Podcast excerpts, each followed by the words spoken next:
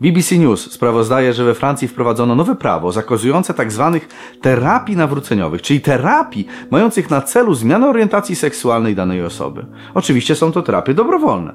Ale co to obchodzi rządzących?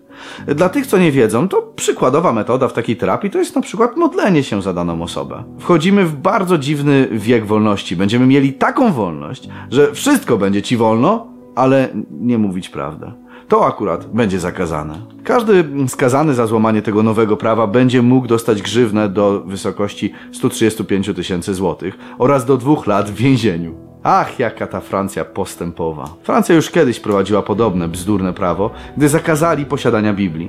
Minęło parę lat, ludzie się rozpasali i ulice płynęły krwią. Opisuje to objawienie, rozdział 11. Jak widać, Francja nic się nie nauczyła, a co więcej, reszta świata wcale lepiej nie wypada. Dlatego przebudźmy się, bo sąd już nastał i czas oddać chwałę Bogu.